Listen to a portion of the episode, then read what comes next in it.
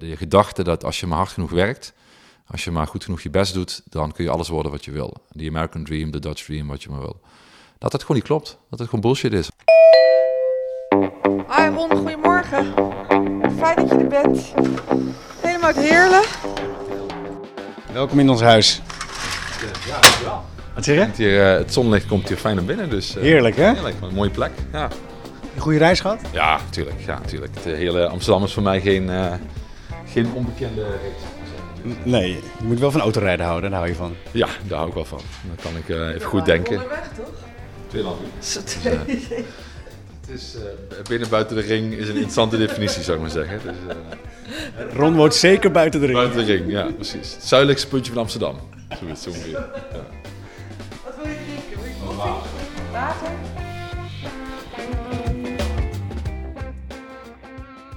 Dit is Rood in Wassenaar, podcast van Marjolein Moorman naar aanleiding van haar boek Rood in Wassenaar. Dat ligt weer bij haar op tafel en weer ligt er een boekje bovenop. En dat is De Onmisbare. En die schrijver zit ook aan tafel. Dat is Ron Meijer, oud-SP-voorzitter. En eh, ontzettend welkom in onze keuken.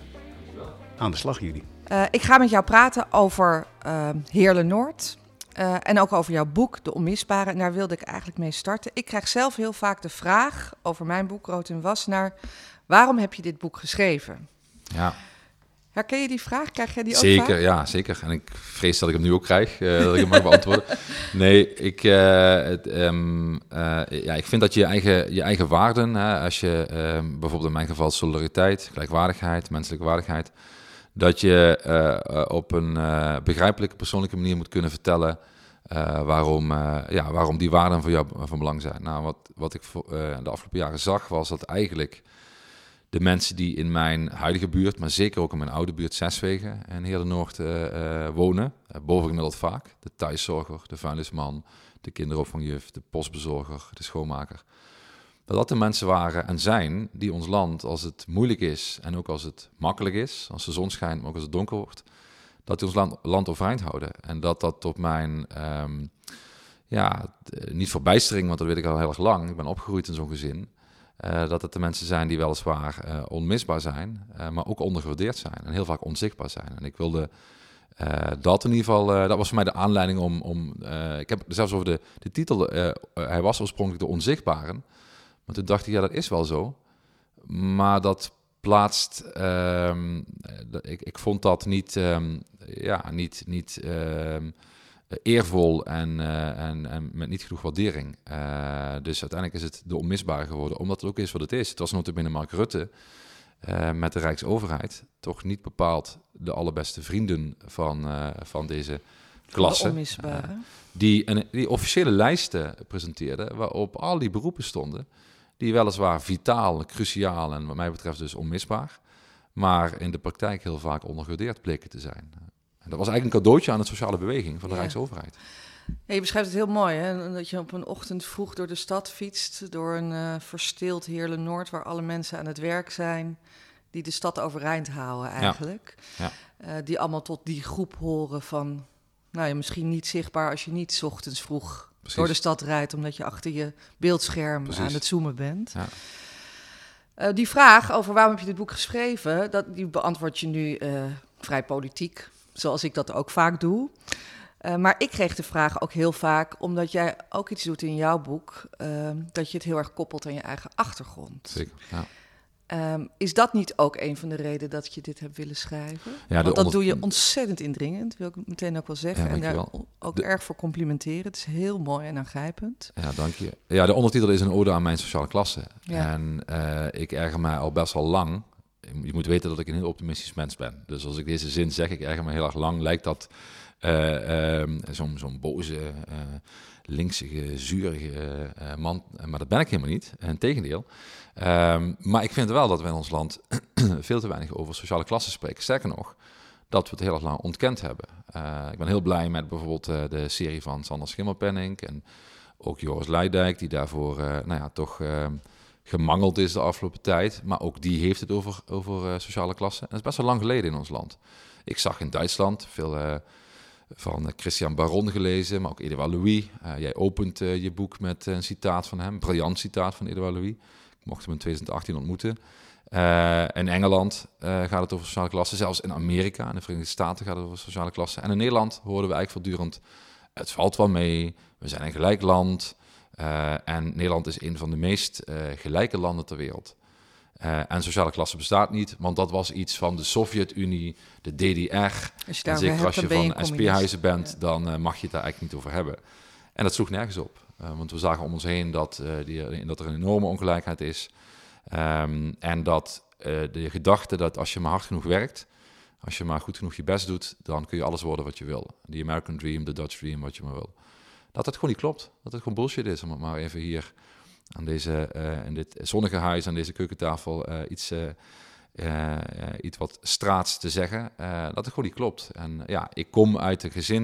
Mijn vader was koelmonteur, mijn moeder was werkte zwart bij, poetste zwart bij mensen thuis en na de hand in, gewerkt in de thuiszorg. Ja, ik, kon, ik kon van mijn ouders van alles zeggen, maar dat, zijn hardwer dat waren hardwerkende mensen die gewoon het beste voor hadden. Die hadden helemaal geen ideologisch-politieke overwegingen om iets te vinden. Ja, die zijn eigenlijk, um, om in de woorden van Edouard Louis te spreken, um, is daar een soort van een vorm van geweld op toegepast. Oftewel, ja. die konden gezin niet onderhouden. Je, je, refereert naar Edouard Louis en zijn, ze hebben mijn vader vermoord. Ja. Um, ik, ik, herken inderdaad ook de stel, je spreekt ook heel erg jouw ouders aan ja. in dit boek. Je begint met een prachtig openingsscène waarbij jij als twaalfjarig jongetje je grootmoeder belt. Ja. Om te vragen om financiële steun. Ja, ja. Dat was een van de moeilijkste uh, op te schrijven um, delen van het boek. Omdat ik die nog heel erg levendig, zeg maar, uh, voel. Um, als ik, um, uh, soms word ik als gevraagd om delen voor te lezen, dan is, vind ik dat ook nog steeds het moeilijkst, hoewel ik dat nu tientallen keer gedaan heb. Um, en dat was omdat ik, ik stond uh, bovenaan de trap en ik had mijn moeder wel eens verdrietig gehoord. Uh, zonder nou een soort van vaste rolpatronen te vallen. Maar mijn moeder die, ja, die, die liet haar emotie wat vaker zien dan mijn vader. Uh, dat was, ik, was me toen al gewend. Um, dat was ik toen al gewend. En dat, ja, ik hoorde dus mijn vader ook in paniek. Uh, op een manier zoals ik hem nooit gehoord had. en ik begreep dat het ging over de energierekening en over de huur. Um, en ik vond dat ik daar iets aan moest doen. Um, en je moet je voorstellen, ik was, ik zat toen je was twaalf, hè? Twaalf, zeker. Ja. En ik was, Waarom uh, vond jij dat jij er wat aan moest doen? Ja, ik denk dat dat... Die vraag heb ik vaker gehad. En ik weet hem niet zo goed te beantwoorden, als ik eerlijk ben. Maar ik denk dat dat komt omdat ik van een jong, jongs af aan... Mijn, mijn ouders uh, die kwamen op enig moment in de bijstand terecht. Mijn vader die, um, die werd ziek. Die ziekte werd niet gezien, erkend. Overigens ga je dan zelf ook op enig moment aan twijfelen. Zo werkt het ook, hè. Maar die bleek uiteindelijk een uh, te hebben, waardoor zijn, uh, bloed, uh, hart- en bloedvaten veel sneller dichtslippen dan bij andere mensen. Ik kreeg herseninfarcten, hartinfarcten, allerlei andere dingen. Um, en mijn ouders waren sowieso niet zo goed met het invullen van formulieren. een beetje het toeslagenverhaal, maar dan in de jaren negentig. Dus ik zat op het. Op het ateneum, ja, dat was toch een beetje hoe het thuis was. Ik was de eerste die überhaupt naar het ateneum ging in mijn familie. Um, dus ik vulde een deel van die formulieren in. Je had eigenlijk al door dat jij... Ja, nou ja, mijn je ouders, ouders zeiden, moest helpen. Mijn ouders zeiden de hele dag, en, en, en ik ben er heel, heel erg dankbaar voor, voor de helderheid. Ik heb dat nooit als last gevoeld. Um, uh, ga studeren, doe goed je best, want dan krijg je beter dan wij het hebben. En dat heb ik altijd dubbel gevonden, want ik vond niet dat wij het slecht hadden. Mm -hmm. Als ik daar terugkijk nu, weet ik dat, dat het heel lastig en heel zwaar is geweest.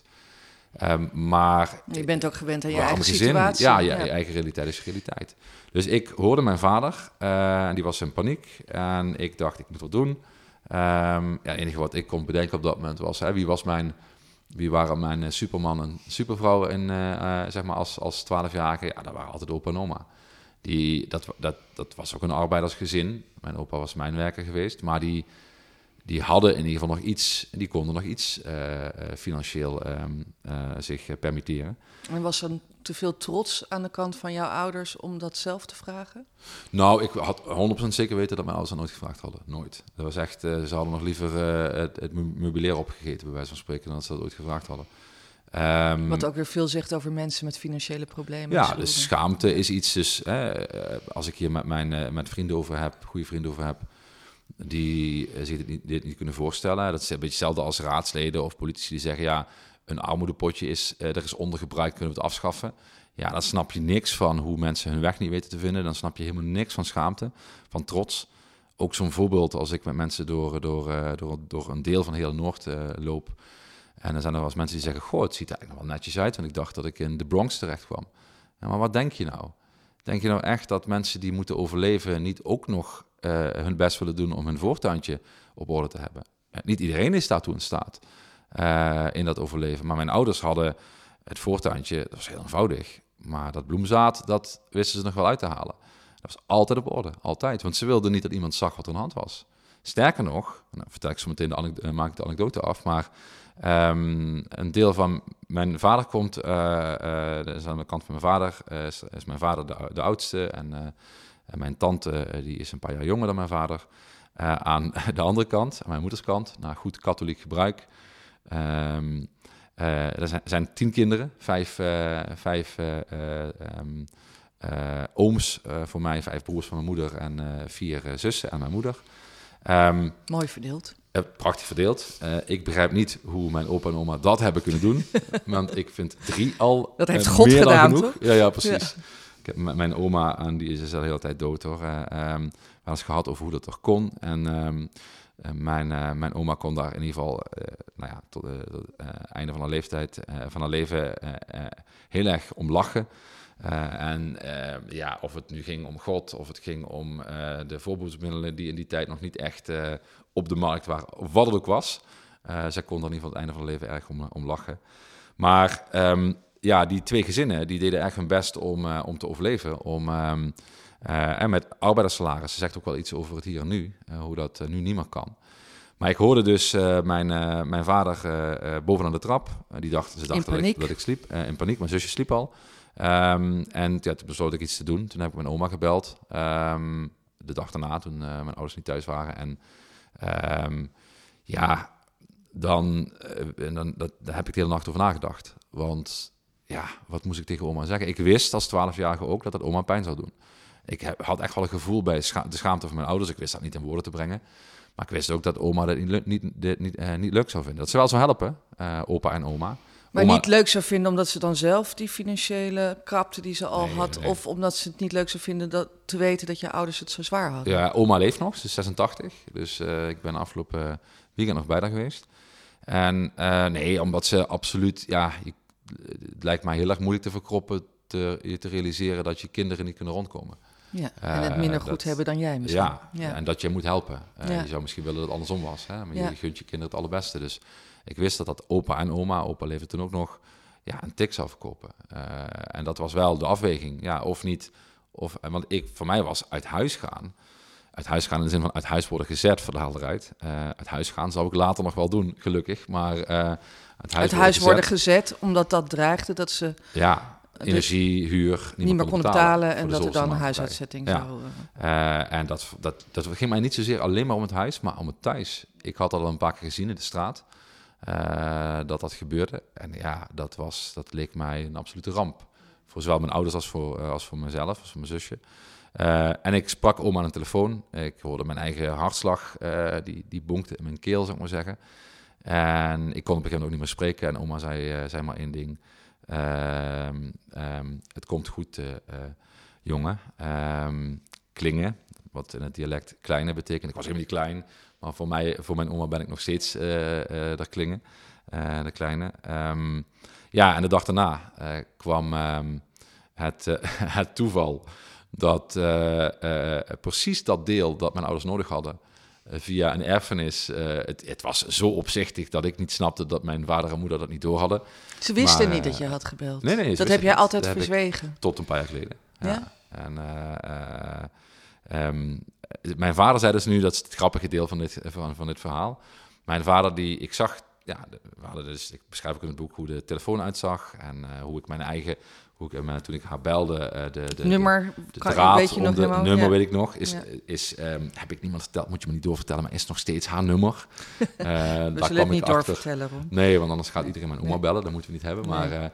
Nee, maar um, um, ja, toen kreeg, kregen mijn ouders uh, dat, een deel van de erfenis. En uh, mijn tante dan zogenaamd ook. Dat was precies genoeg om de huur en de energie te kunnen betalen, de, achterste, de achterstand. En mijn vader die kreeg opeens wat kleur op zijn gezicht in mijn herinnering. En of dat echt zo was, dat weet ik niet meer precies. Maar opeens had hij weer uh, die gouden kleur. Er was adem. Er was, er was adem, er ruimte. was ruimte. En toen zei hij, die ging hij door zijn knieën en hij zei, uh, en hing die op. En dan vertelde hij dat aan mijn moeder. En toen zei hij, ik denk dat er toch, uh, dat God toch bestaat. En toen dacht ik, potverdomme, zullen we het krijgen ook? Ik heb dit met oma gefixt. En dan krijgt iemand hiervan uh, krijgt de credits die dat helemaal niet verdient, zeg maar. God zat boven aan de trap. Ja, de, nou ja, niet pretenderend dat ik God ben, helemaal niet. Maar ik was toen al een beetje recalcitrant op het vlak van religie. En toen kreeg notabene, daar waar ik me een beetje van probeerde los te maken, die kreeg de credits voor, uh, voor deze oplossing. Nou. ja, misschien is daar wel het zaadje geplant dat we in de politiek dingen moeten oplossen. Zeker, zeker. En het niet over moeten laten aan een uh, hemelspersoon. Zeker. Um, jouw ouders leven nog, je Ja. oma dus ook. Ja, Het is een ode aan hun en je zegt, ik vind het, uh, als ik het voorlees, ja, dat vind ik best moeilijk. Ja. Hebben zij het gelezen? zeker. Ja, mijn, uh, uh, alle drie. Uh, ook alle drie voordat ik het publiceerde. Ehm, ik, ik heb verder, er staan allerlei mensen in en het, is, het, zijn, het is mijn herinnering. Dus ik was ook niet zo geïnteresseerd of iedereen het er dan mee eens was of niet. Maar bij die drie wel. Um, Vond je het eng? Uh, eng is een, vind ik een, groot woord, maar uh, het komt er wel heel dichtbij. Ja. En mijn herinnering hoeft ook niet hun herinnering te zijn. Um, mijn moeder verwoordde het goed, denk ik. Althans, vond ik mooi. Die zei, ik vind het schitterend, ik ben er heel trots op, maar ik had gehoopt dat jullie het nooit hadden hoeven mee te maken. Dat jullie het niet gezien hadden, zei ze letterlijk. Ja, dat kan natuurlijk helemaal niet. Ik bedoel, dat is wat ik met, met haar opmerking realiseerde. Um, dat je kinderen alles meekrijgen. Dus ik heb er drie. Eentje van 14, eentje van 12 en eentje van 4. Ja, hoe jij je voelt, dat voelen zij, zeg maar. En waar jij over twijfelt, dat voelen ze. Waar je, waar je over aarzelt, voelen ze. Uh, al is het maar omdat ik zelf door had wat er gebeurde, ja. zeg maar. Dus... Um, nou ja, ik vraag het je, omdat ik het zelf heel erg herken. Hè, dat het spannend is om dit soort verhalen te delen. Uh, ook wat je omgeving ervan vindt. Ja. Ook omdat je het inzet om een politiek verhaal te vertellen. Zeker. Ja. Waarvan ik denk dat het ontzettend noodzakelijk is. Ja. Maar ik heb zelf altijd, ik, je wil niet smieren. Tenminste, zo voelt het voor zeker. mij. Je wil Zeker. niet dingen overdrijven om je politieke boodschap bij te zetten. Ja. En daar, ik vond het wel degelijk eng. Om het aan mijn. In mijn geval kon ik het niet meer aan mijn ouders Nee, eh, laten lezen. Maar wel aan mijn broers, die natuurlijk Hoe reageerde die? Ja, eh, eh, ik, ik- ze vonden het ook heel mooi. En mijn eh, oudste broer, die zei laatst zelfs dat hij dankbaar was dat het is opgeschreven, omdat hij het daarmee ook weer kan doorgeven aan Ja. zijn kinderen. Ja, en kan laten zien van wat wij ook hebben meegemaakt. Ja. En ik was daar zelf ongelooflijk door geraakt, omdat ik dacht. ehm, ja, zo is het ook. Deze verhalen moeten ook vertellen, maar we stoppen ze ook vaak weg. Ja. Omdat we mensen willen beschermen, omdat we Ja, het niet eh, steeds maar in het licht willen brengen. Ja. En daarmee wordt het dus ook eh, onzichtbaar. Ja, eh, en, en, en wat ik. ehm, eh, kijk, ik, ik, eh, eh, ehm, waarom ben ik het gaan. ik vertelde iets, je eerder iets over ehm, waarom ik het boek ben gaan schrijven, hoe dat zo gekomen is. En een belangrijke factor in, in ieder geval mijn openingsverhaal, is een Amerikaanse professor geweest waar ik nogal eh, verzot op ben, omdat hij briljant is. Eh, ik beschrijf ook in het boek hoe ik worstel met me enorm identificeer met eh, de sociale klasse waar ik vanuit vandaan kom. Hoewel ik dat in mijn materiële omstandigheden natuurlijk al lang niet meer ben. Als je sociale klasse alleen maar op die manier interpreteert, ben ik dat niet meer. Eh, ik vind dat ook lastig als het gaat. Ik heb het altijd lastig een gevonden. klassemigrant. Ja, zo, zo noemen, dat, noemen ze Ja. dat. Soms voelt dat ook wel als, eh, ik denk daar best wel vaak over na, eh, als een vorm van, wanneer wordt zoiets verraad? Hè? Ik worstel er best wel mee, nog steeds. Ehm, Want verraad. ja, ik wil niet loskomen van mijn sociale klasse. Terwijl ik dat wel, wel gekomen ben ook. Dus ik voel, mij, ik voel mij niet... En dat is verraad. Dat hoeft helemaal geen verraad, is een veel te groot woord. Ja. Hè? Maar, eh, nee, maar ik snap wel dat het zo voelt. maar het gevoel van... Maar eh, daar zit namelijk iets onder. Dat, je noemt het niet voor niks verraad. Je laat ze achter. Zeker, exact. Ja. En dat is precies waarom ik, ehm, eh, en ik ben heel benieuwd of je dat herkent, dat eh, voor mij is dus bijvoorbeeld zoiets als sociaal stijgen, Eh, de sociale ladder. Ik vind dat zo'n verschrikkelijke, Ja. Kutwoorden mag ik Ja, niet zeggen, maar... ja. ehm, Van een dubbeltje een kwartje worden. ja, omdat dat suggereert dat, wat, dat, dat zeg maar, ehm, dat het niet goed, goed Ja. is. Dubbeltjes zijn niks waard. Ja, en dus dat is ook weer die meritocratische gedachte. En die hebben, die hebben wij bedacht. Hè? De, de academisch Zeker. hebben dit bedacht. Eh, en voor ons, dus wij We plaatsen zijn ook zeer hoog. zelfgenoegzaam dat we dat hebben bereikt. Dus wij Zeker zeggen- als we die stap hebben genomen vanuit die andere klassen. En ik weet ook wel rationeel dat je het zo in onze huidige maatschappij kunt zien. En ik vind dat je altijd op zijn Machiavellisch uit moet gaan van wat er nu is en niet wat er nu zou moeten zijn, want dan raak je helemaal gefrustreerd. Maar ik vind dat lastig, want ehm, eh, er, zijn, er zit zoveel intelligentie op alle mogelijke en rijkdom, intellectuele rijkdom, eh, sociale intelligentie op alle mogelijke manieren, waar menig, eh menig een die, ehm, die hyper, hyper, hyper opgeleid is, die 33 verschillende studies heeft gedaan, nog heel veel van kan leren. Want je, had, je hebt het geleerd van die professor die Ja, je had het gesprek goed terug naar Owen. Heel goed. had aangereikt dat je Ja. dit juist moet delen. Ja, die zei dus, ik zei dus, zoals wij Nederlanders wel vaker Ja. zeggen, eh, wij Europeanen mag ik wel zeggen, denk ik, ja, wij doen dat niet zoals jullie. Jullie Amerikanen overdrijven zo, zeggen wij Ja. dan. Want jullie vertelt al, al- altijd jullie eigen persoonlijke verhaal, eigenlijk wat je, wat je net ook, eh, wat je net aangaf. En, Toen zei en dus die- ook de vraag, waarom deel je dit? Ja, toch? precies. Toen zei hij, ja, maar hè, als jij je eigen eh, persoonlijke verhaal, je eigen woorden niet, weet, eh, niet aan de man weet te brengen, of aan de vrouw weet te brengen, hoe denk je nou ooit de wereld kunnen veranderen? Waarom ben je dan politiek, actief? Als jij niet jouw, eh, jouw vorming, de, de, de redenen waarom je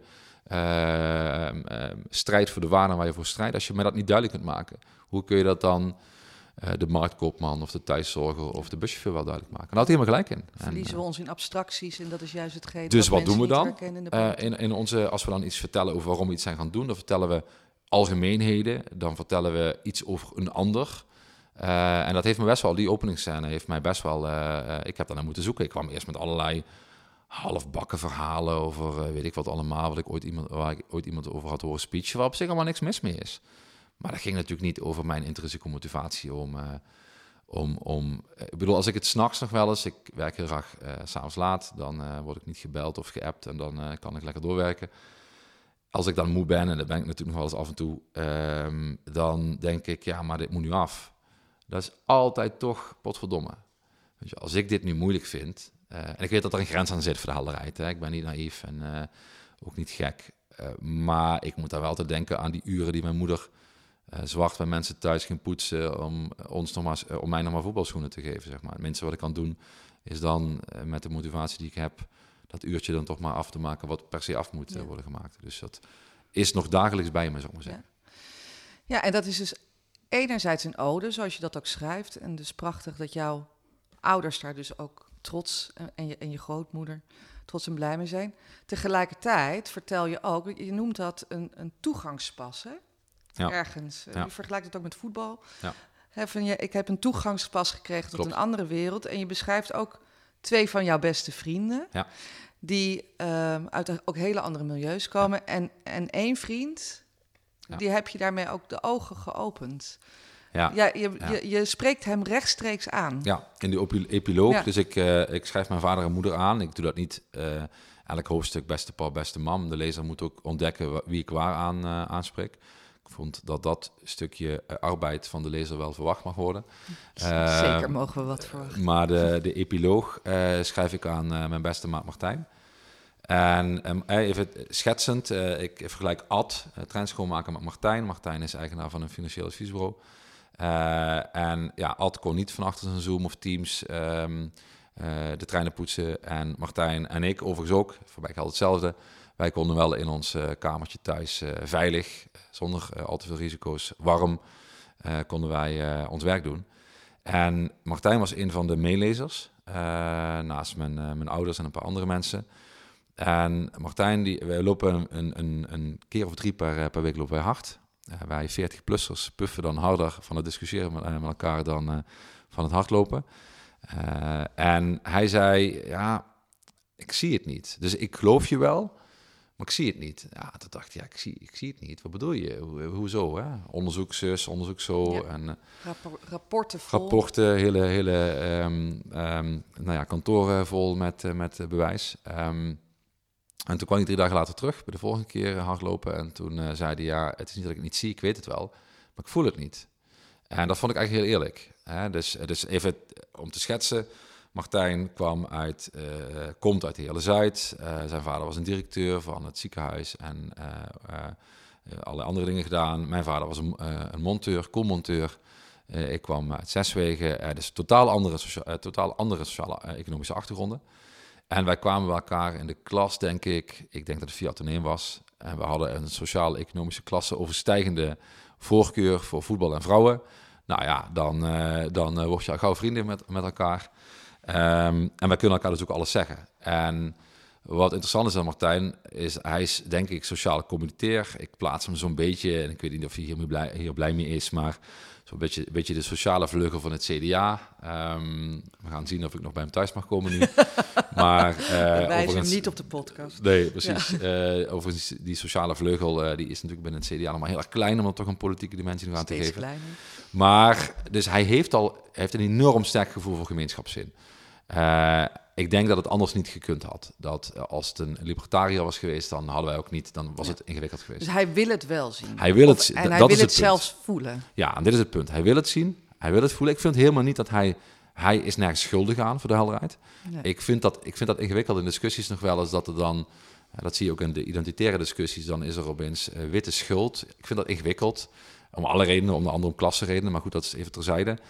Um, maar hij kan er ook niks aan doen dat hij in Heerle Zuid is geboren precies. en het nooit aan levende lijven heeft meegemaakt. Behalve als hij het weet en als hij het ziet en het dan ontkent. Dat is een ander verhaal. Ik denk dat een deel van de middenklasse dat het daarvoor geldt. Dat een deel van de middenklasse wel degelijk weet wat aan de hand is. Als je eenmaal weet dat niet Zwarte Piet racisme is, dan, moet je er iets mee doen. Dan moet je er iets mee precies. doen. Ja. En, uh, en dat geldt dus ook voor sociale klassen. Dus toen Martijn vroeg, toen we het dan zo hadden, maar hoe vaak kom je eigenlijk bij um, in de Passacht, wat een volksbuurt in uh, een oud-mijnwerkersbuurt in, in Heerlen is? Uh, of in, uh, in mijn oude buurt. Uh, en hij, gaf, eerlijk aan, ja, eigenlijk nooit. Toen we tien jaar geleden nog voetbalden, kwamen we in de kantines, we voetbalden samen. Maar eigenlijk nooit. Dus wat mij misschien wel het meest schokt, iets dat ik al wel al wist, maar wat ik me steeds meer ben gaan, gaan realiseren, is dat die werelden van, laten we het even de hogere middenklasse, de academisch opgeleide klasse um, en de werkende klasse, oftewel de financieel adviseur, de accountant, de fiscalist versus de schoonmaker en de, postbezorger. Die mensen, waar treffen die mensen elkaar nog? Waar ontmoeten ze elkaar nog? Ja, in het voetbalstadion, uh, achter het doel, waar ik nog steeds van harte en mijn hele leven zal blijven staan met mijn, uh, met mijn, met mijn uh, in ieder geval mijn jongens. onze dochter probeer ik mee te nemen, maar dat wil niet zo vlotten. Maar ja, verder komen we elkaar niet meer tegen. En, en als er iets um, historisch wat ik... Kijk, die, die verzuilde tijd, die was me alle redenen afschuwelijk. Uh, verstikkend, uh, religieus verstikkend en ga ze maar door. Ja, maar wat als je dan het over verheffing wel... hebt, dan gaat het natuurlijk ook heel erg loskomen van je eigen achtergrond. Absoluut, absoluut. Ja. Maar wat er wel mooi aan was, was dat er wel hè, de, de, in, in mijn uh, regio de voormalige katholieke voorhoede, ehm, de directeur van het mijnbedrijf, die wist wel dat hij iets moest met die mijnwerker. Want anders, al was het maar, anders het rode gevaar op, op de uh, Wel begrepen eigenbelang. Ja, precies. Dus, um, en dat er vervolgens als Caritas wordt neergezet, of als wederkerigheid of barmhartigheid, het zal allemaal wel. Maar er was verbinding tussen die, die groepen, al was het maar, dat ze in dezelfde zaal zaten.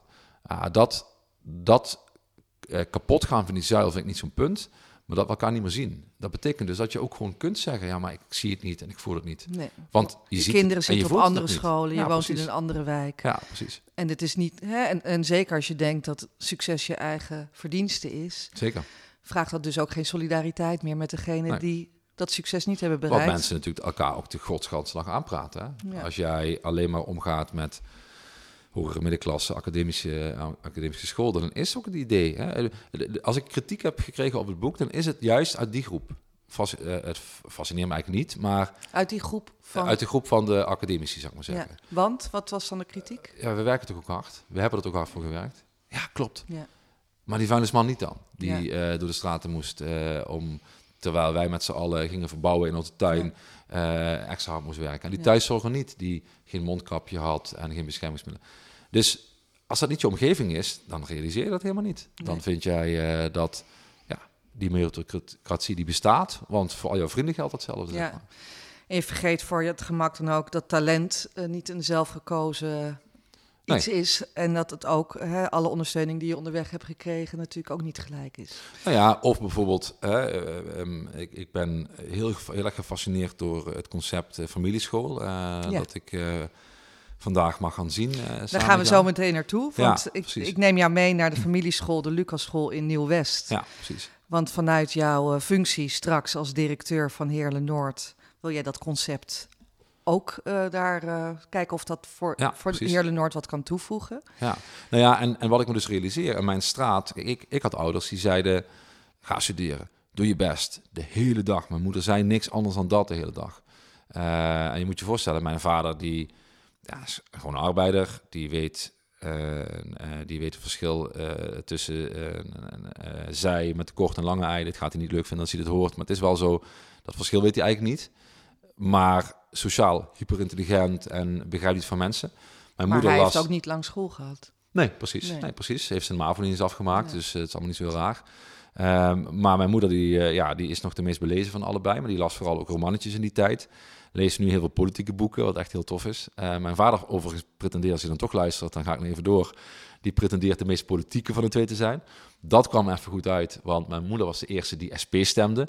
Dus ik, eh, ik, ik lach mijn vader nog heel vaak uit. Mijn vader stemde nog heel lang Partij van de Arbeid, tot diep in de jaren tachtig, wat een hele lang Mag hij is. nog steeds blijven doen hoor. Ja, ik vrees dat dat eh, een kansloze missie is voor je. Maar desalniettemin, ehm, wat ik wilde zeggen is dat ik, ik ja, kan ik er iets aan doen in positieve of negatieve zin, dat ik ouders heb die dat de hele eh, dag tegen mij zeiden. Een vriendje drie huizen verderop, die had niet zulke ouders.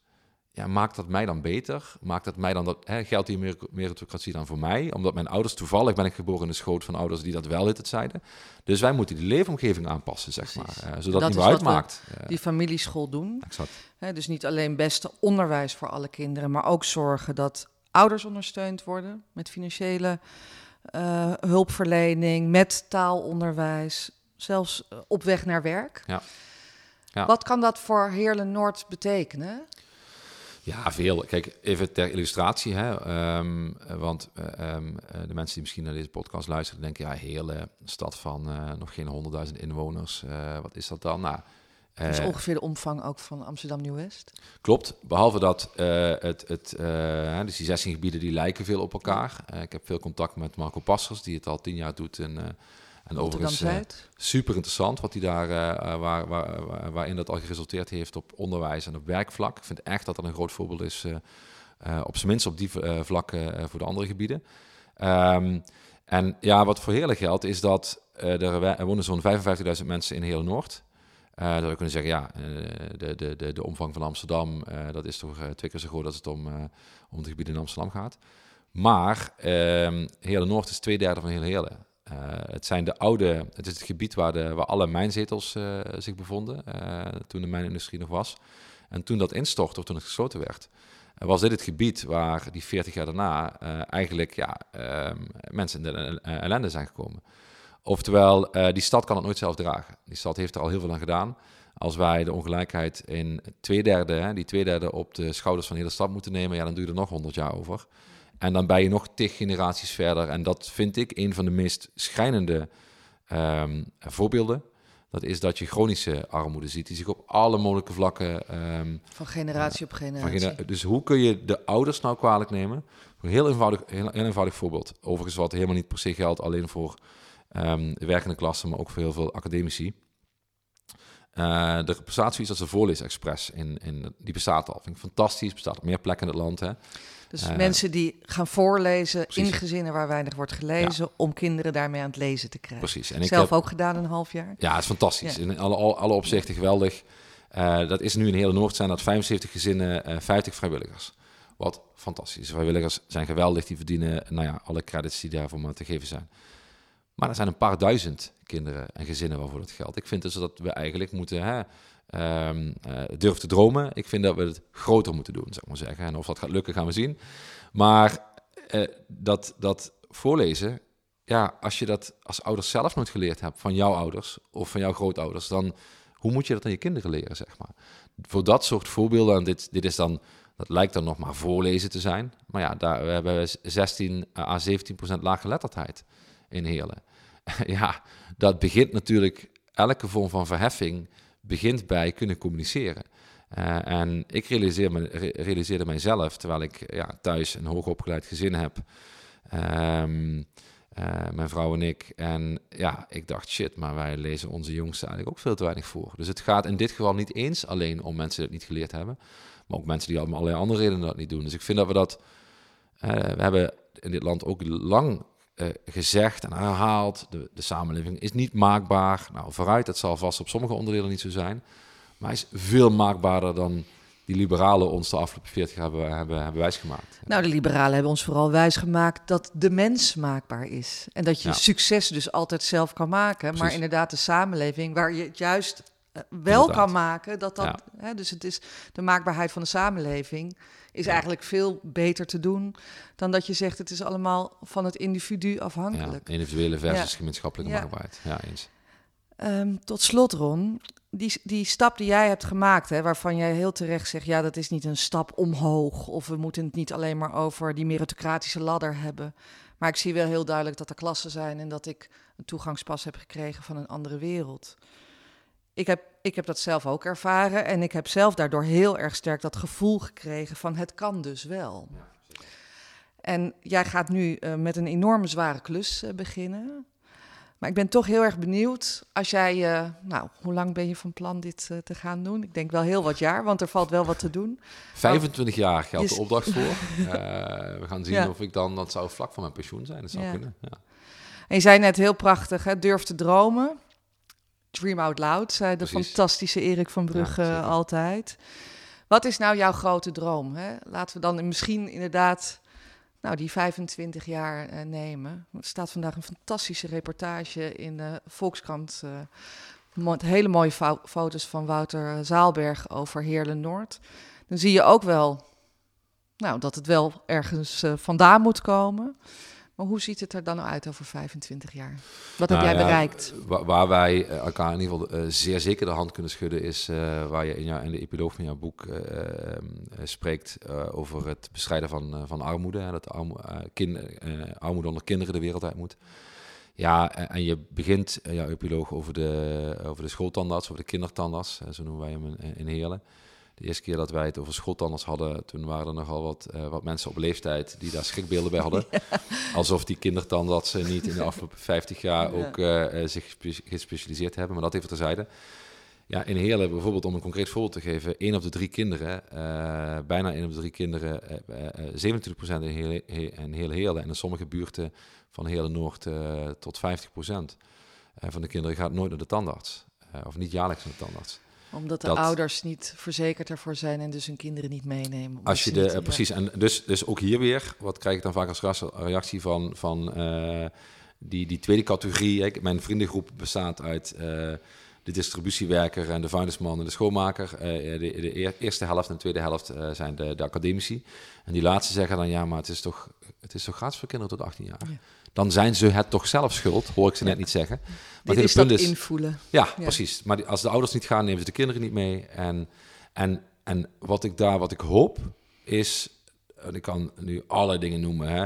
Hele Noord is overigens op de allereerste plaats schitterend gebied, zeg maar. Hè. Laat niet het beeld uh, blijven hangen. Ik kom snel naar jou toe. Is. Ja, echt. Gaat hebben, ook die 2,5 uur in de auto? We hebben de mooiste heide van West-Europa, de Brunsumerheide. We hebben een van de mooiste kastelen van, uh, van, van het land, kasteel Hoensbroek. Uh, we hebben groevengebied waar we binnenkort kunnen gaan zwemmen. Het is dus op de allereerste plaats een fantastisch gebied waarvan ik hoop, daar wil ik echt iets mee gaan doen. Als mensen trots hebben, dan, hebben ze, eh, dan is dat trots en, en zelfwaarde is de brandstof om dat wat niet goed is beter te maken. Dus we moeten ook zichtbaar maken wat nog onzichtbaar is in vele opzichten. Maar als ik iets heel concreet zou willen, zou willen zien dan, is dat um, ja, onze kinderen gewoon naar de tandarts gaan. Uh, en omdat dat namelijk en dan hoop ik dat ik die tweede categorie vrienden dat ook kan laten zien. Als je het al niet doet uit moreel-ethische overtuigingen of uit solidariteit, omdat je vindt dat kinderen het anders moeten, dan toch op zijn minst wel uit de, overtuiging dat het ons met z'n allen veel meer geld kost. Omdat voorkomen veel beter is dan genezen. Dus laten we, hè, het kost ons met z'n allen heel veel geld, dat we die, die, die, die, die uh, bijna uh, een derde van de kinderen in dat die niet naar de tandarts gaan. Uh, levert ons gewoon heel veel ellende op in heel veel opzichten. Het is het toonbeeld eigenlijk van de klassen die er helaas nog steeds zijn. Zeker. Ja. Maar ook de klassenverschillen die jij overbrugt met wat jij doet in Heerlen Noord. Maar ook de boodschap die jij geeft. Prachtig in jouw mooie boek Onmisbare. En ook weer heel mooi hier uh, aan tafel. We stappen zo meteen in de auto naar Amsterdam Nieuw-West om daar te gaan kijken naar de familieschool. En ik hoop dat dat jou ook inspireert om ook in Heerlen Noord ermee aan de slag te gaan. Dankjewel. Heel veel dank Ron voor dit uh, hele fijne en mooie gesprek. Ja, gedaan, dankjewel. Ik zat, adem, eh, ik zat ademloos te luisteren. Ik hoorde mezelf niet terug meer op de microfoon. Maar uh, echt een geweldig verhaal, uh, Ron. Heel inspirerend. Ik vind het ook heel grappig dat jullie nu samen ook echt aan het werk gaan. Weg van de microfoon Amsterdam-West in, naar de familieschool. Um, heel inspirerend. Um, echt enorm bedankt. En één zin zal mij uh, voor eeuwig bijblijven, Ron. Alle keren dat ik je nog ga zien. Uh, ik heb hem opgeschreven, ik vond hem schitterend. Ik denk, misschien weet Marjolein hem ook. Ik vond sociale overstijgende interesse in voetbal en vrouwen uh, slecht een hele grote kloven. Ja, ja. Zeker, zeker. Nou, en de rest is geschiedenis. Um, dankjewel, dit was Rood en Wassenaar. Ik heb die sociaal overstijgende interesse dan weer wat minder. Dus, maar goed, dat zijn weer andere verschillen. Ja, maar ik heb ook een ander soort klik met Ron dan met jou op dit gebied. Ja, voetbal en vrouwen, ja. Uh, dankjewel Ron. Uh, dit was Rood en Wassenaar. Fijn dat je luisterde.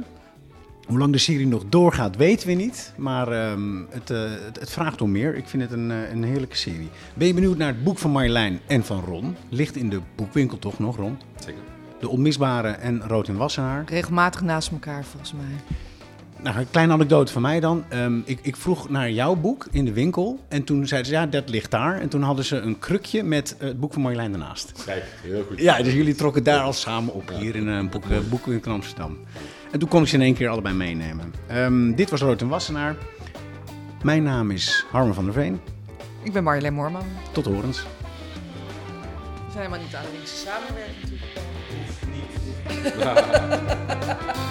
Ja. Dat hoorden ze al wel, door het verhaal heen. Zeker.